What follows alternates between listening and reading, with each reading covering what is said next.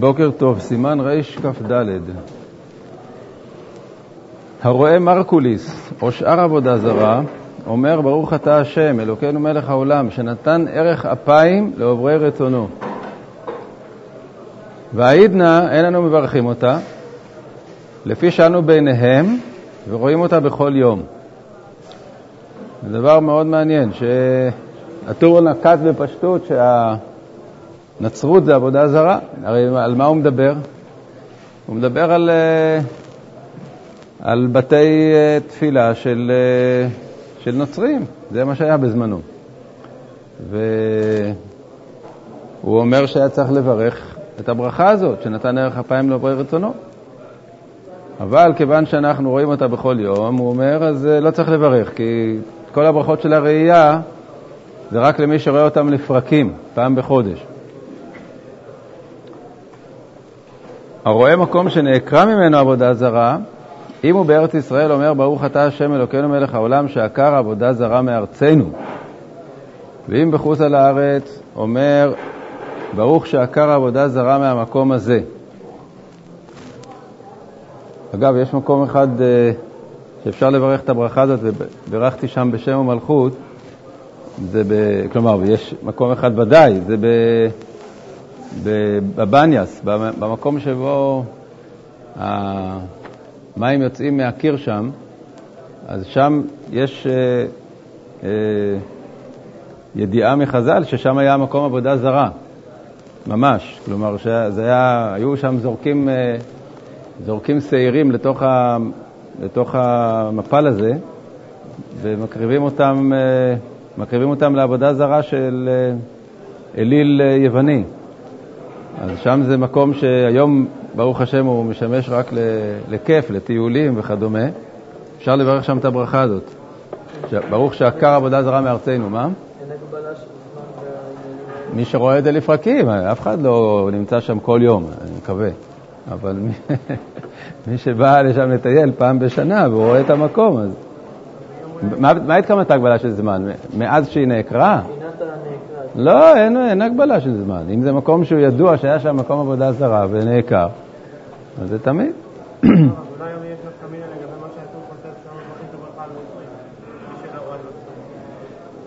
בסדר, נו ברור.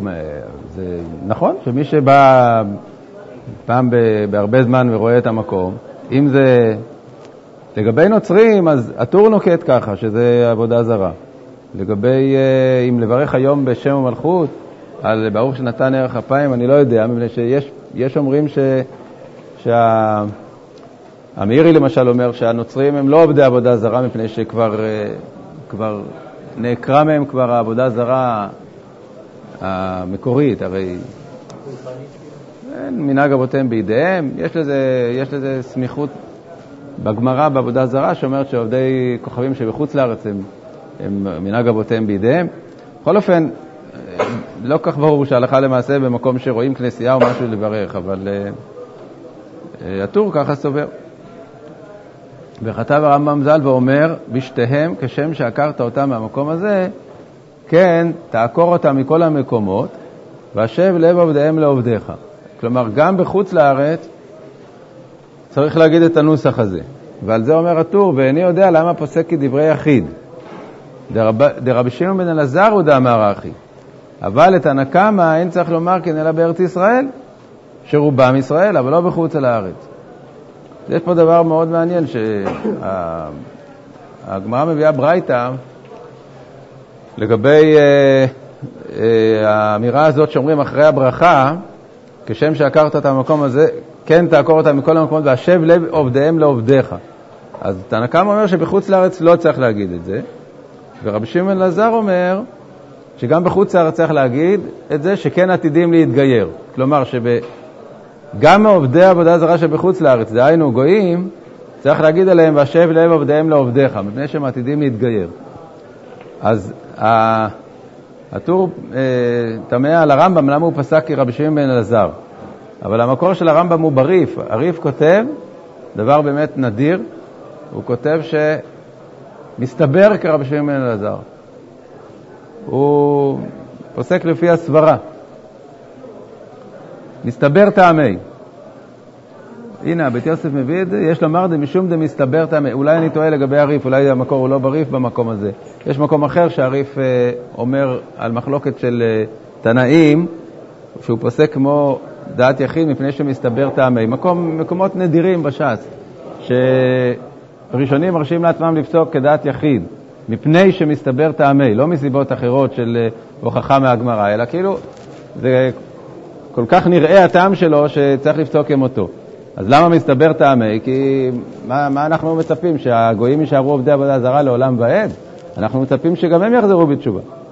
העניין של עתידים להתגייר זה כבר, אה, יש מפרשים שזה לא הכוונה דווקא שהם להתגייר ולהיות יהודים. להתגייר הכוונה שהם עתידים לקיים את המצוות שמוטלות עליהם, לקיים מצוות בני נוח. אז אה, לכן מסתבר שצריך להגיד תמיד, בכל מקום, והשב לב עובדיהם לעובדיך. הרואה בבל הרשעה, אומר ברוך אתה השם אלוקינו מלך העולם שהחריב בבל הרשעה. כלומר, יש מקום אה, מסוים בבבל ובעיראק, שזה היה מקום המלכות של בבל, וכיוון שבבל זאת הייתה מלכות שהחריבה את בית המקדש, אז לכן תקנו שם חכמים ברכה מיוחדת, ברוך שהחריב בבל הרשעה, וזו ברכה גמורה בשם המלכות, רק שהיום, אני לא יודע אם מישהו יודע איפה בדיוק המקום הזה, אה, שנקרא בבל, דהיינו המקום שהיה עיר הבירה של, ה, של המלכות הזאת. ראה ביתו של נבוכדנצר, אומר ברוך שהחריב ביתו של נבוכדנצר הרשע, אז לא רק על בבל עצמה, אלא גם ספציפית על ביתו של אותו רשע שהחריב את בית המקדש. זה מקביל לברכות שתיקנו על החורבן, שהרואה את ירושלים מברך כך וכך, ומי שרואה את מקום המקדש גם כן מברך. כלומר שיש אה, אה, הקבלה פה בין העיר לבין הבית המסוים שממנו יצא החורבן.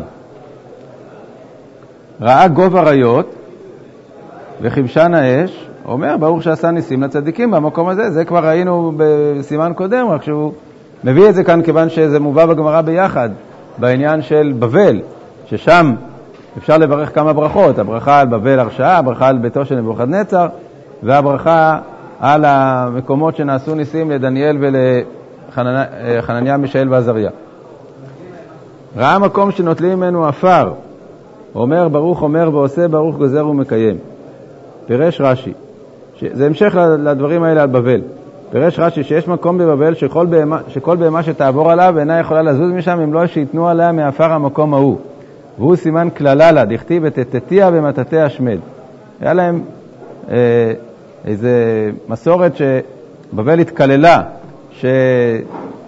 שיזיזו את, את האפר שלה, ולכן יש איזה מקום שהבהמות אפילו מרגישות את זה, והן לא זזות עד שלא שמים עליהם עפר המקום. אז מי שרואה את זה, אומר, ברוך אומר ועושה ברוך גוזר ומקיים, משמע בלי שם ומלכות. הרואה שישים ריבו ביחד מישראל. מי שרואה שש מאות אלף איש מישראל, אומר, ברוך אתה השם אלוקינו מלך העולם, חכם ארזים. ואם הם גויים, אומר, בושה עמכם מאוד, חפרה יולדתכם, הנה אחרית גויים מדבר צייה וערבה. אז זה, אה, ברור שחכם ארזים לא מברכים אה, על גויים אפילו שהם לא עובדי עבודה זרה, אבל מה שכתוב פה, ואם הם גויים אומר בושה עמכם מאוד, אז זה כמובן רק על גויים עובדי עבודה זרה. הרמב"ם אומר שסתם גוי, כשהוא כותב, זה, הוא מתכוון לגוי עובד עבודה זרה. אבל ברכת חכם ארזים זה דווקא על ישראל. עכשיו, יותר מזה, הגמרא אומרת גם שזה רק 60 אה, ריבו יהודים בארץ ישראל, אבל בבב... אם בחוץ לארץ אדם רואה 60 ריבו יהודים, אין אוכלוסה בבבל. הטור לא מביא את זה, אבל זה, זה בין כה וכה לא היה כל כך מעשי הדבר הזה, הברכה הזאת, לראות 600 אלף יהודים ביחד.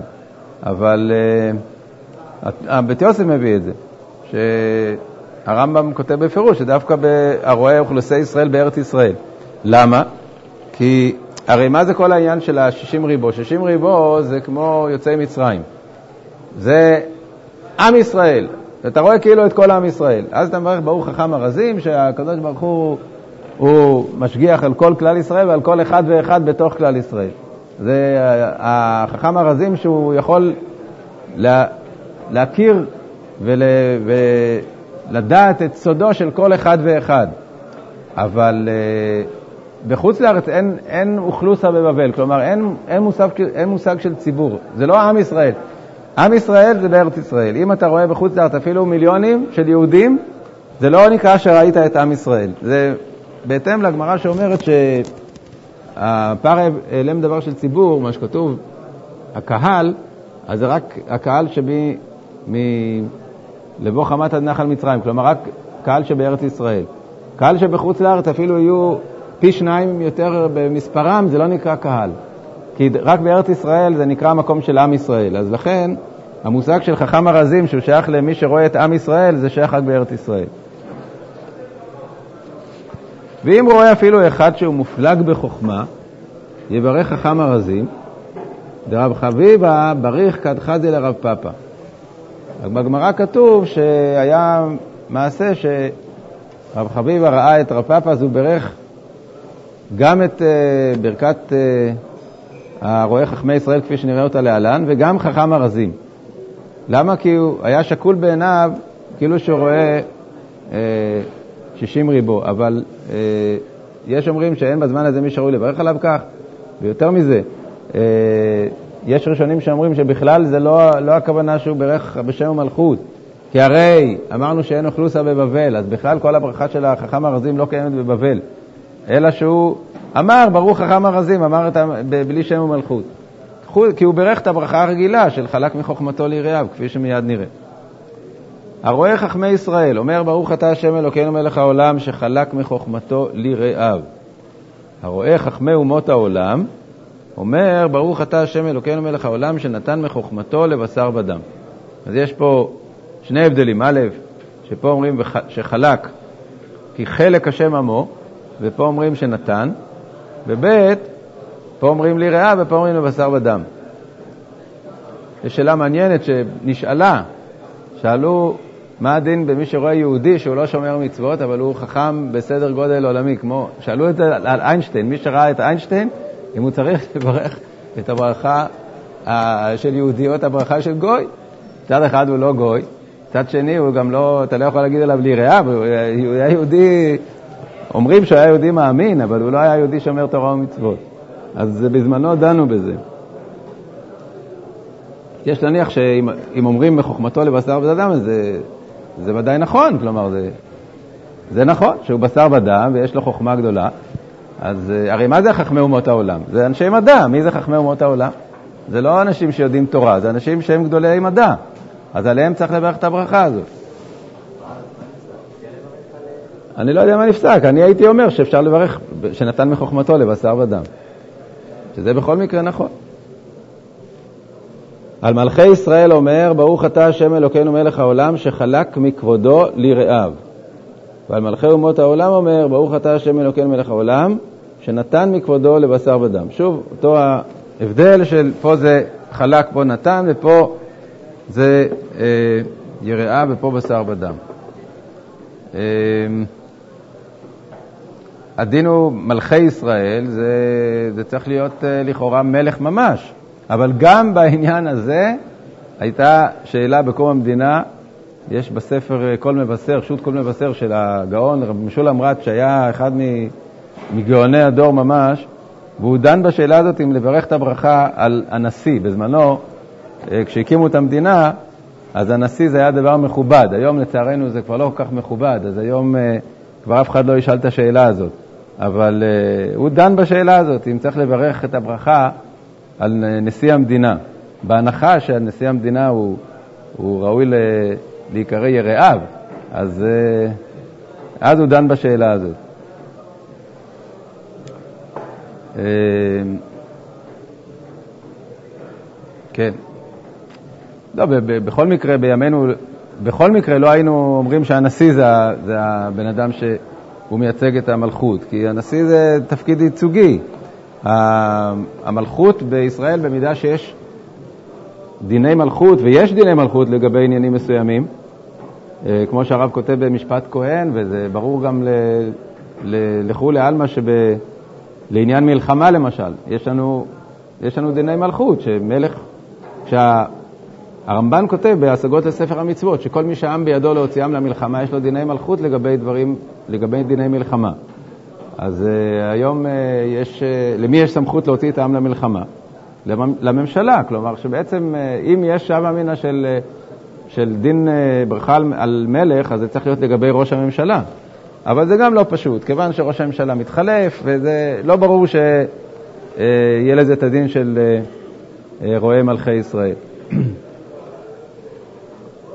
ומצווה להשתדל לצאת לקראת מלכים, אפילו מלכי אומות העולם. הגמרא אומרת שהמוראים רצו לראות את מלכי אומות העולם, למה?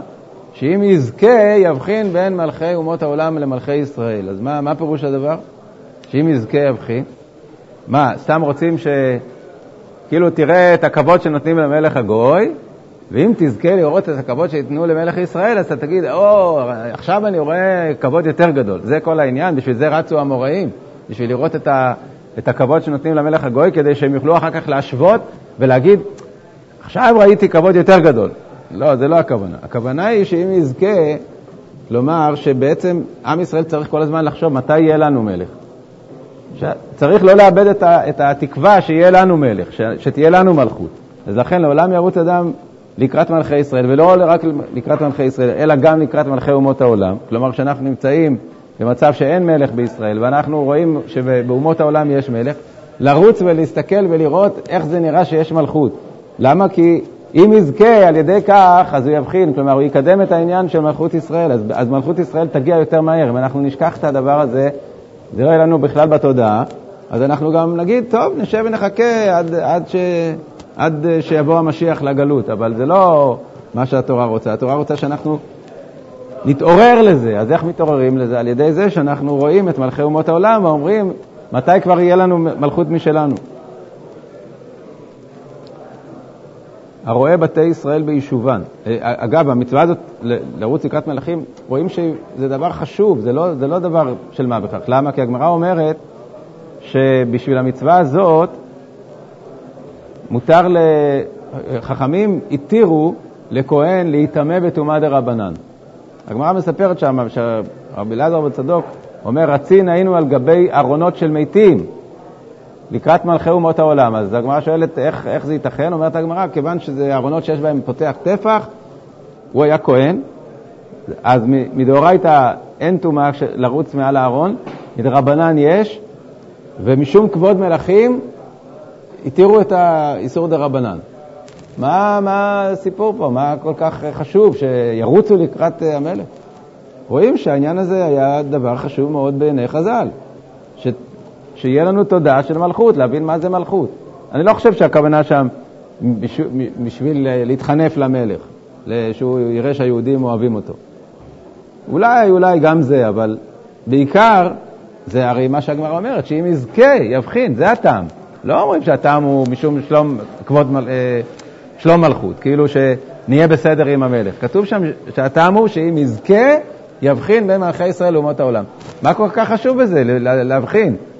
אז כפי שאמרתי מקודם, זה לא העניין שאנחנו רוצים שבסופו של דבר אנחנו נראה את מלך ישראל, אז נגיד, הנה המלך שלנו הוא יותר מכובד, הוא יותר מפואר. שאם יזכה על ידי זה שהוא ירוץ לקראת המלכים ויחשוב איפה המלכות שלנו, מתי תהיה המלכות שלנו, אז הוא, הוא יבחין בסופו של דבר, הוא יראה בסופו של דבר בכבוד מלכי ישראל. כן. מה? לא הבנתי, איזה ביזיון? למה ביזיון? קודם כל, לחלוק כבוד למלכות בלי, בלי כל קשר. הגמרא אומרת בזבחים שמשה רבנו חלק כבוד לפרעה. למה נצטרך לחלוק כבוד למלכות? ואליהו הנביא חלק כבוד לאחאב. זה מפני ש... זה לא ביזיון, זה מפני שהמושג של מלכות כשלעצמו הוא מושג חיוני לחברה, גם, ב... גם בחברה של חוץ לארץ, גם בחברה של גויים, אם אין מלכות, איש את רעהו חיים בלעו. זה, המלכות זה דבר שחשוב מאוד, ו, וצריך שיהיה כבוד למלכות. ולכן חז"ל אומרים, אדרבה, לכבד מלכים, צריך לכבד אותם בכל מקרה. אבל אני רק אמרתי שהמצווה שה, לשדל שאם יזכה יבחין זה במשמעות אחרת. אבל עצם הדבר של כבוד מלכות זה, זה דבר אה, שעומד בפני עצמו, שצריך לחלוק כבוד למלכות בכל, בכל מקום, בכל, בכל אה, ארץ.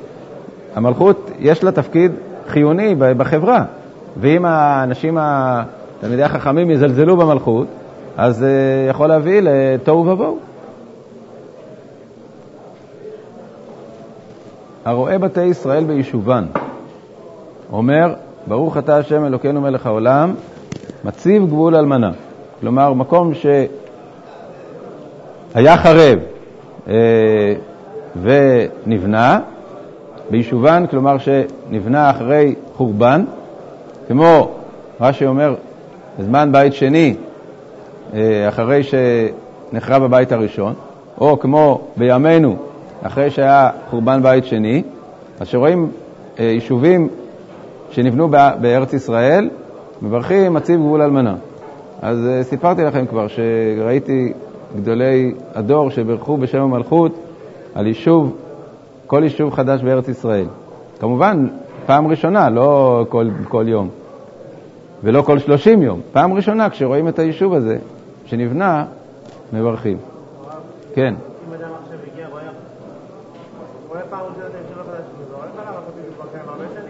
כן, הרואה, שאתה רואה אותם. בחורבנם אומר ברוך דן האמת. כלומר, מי שרואה עיר של ישראל חרבה, מברך ברוך דיין האמת. הרואה בתי גויים ביישובם אומר, בית גאים יסח השם. זה אה, בלי שם ומלכות. בחורבנם אומר אל נקמות השם.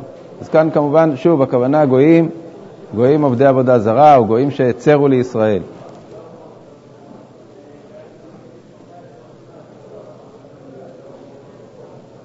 הרואה קברי ישראל, אומר ברוך אתה השם אלוקינו מלך העולם אשר יצר אתכם בדין, וזן אתכם בדין, וכלכל אתכם בדין, והמית אתכם בדין, ועתיד להחיותכם בדין, ולהקימכם בדין.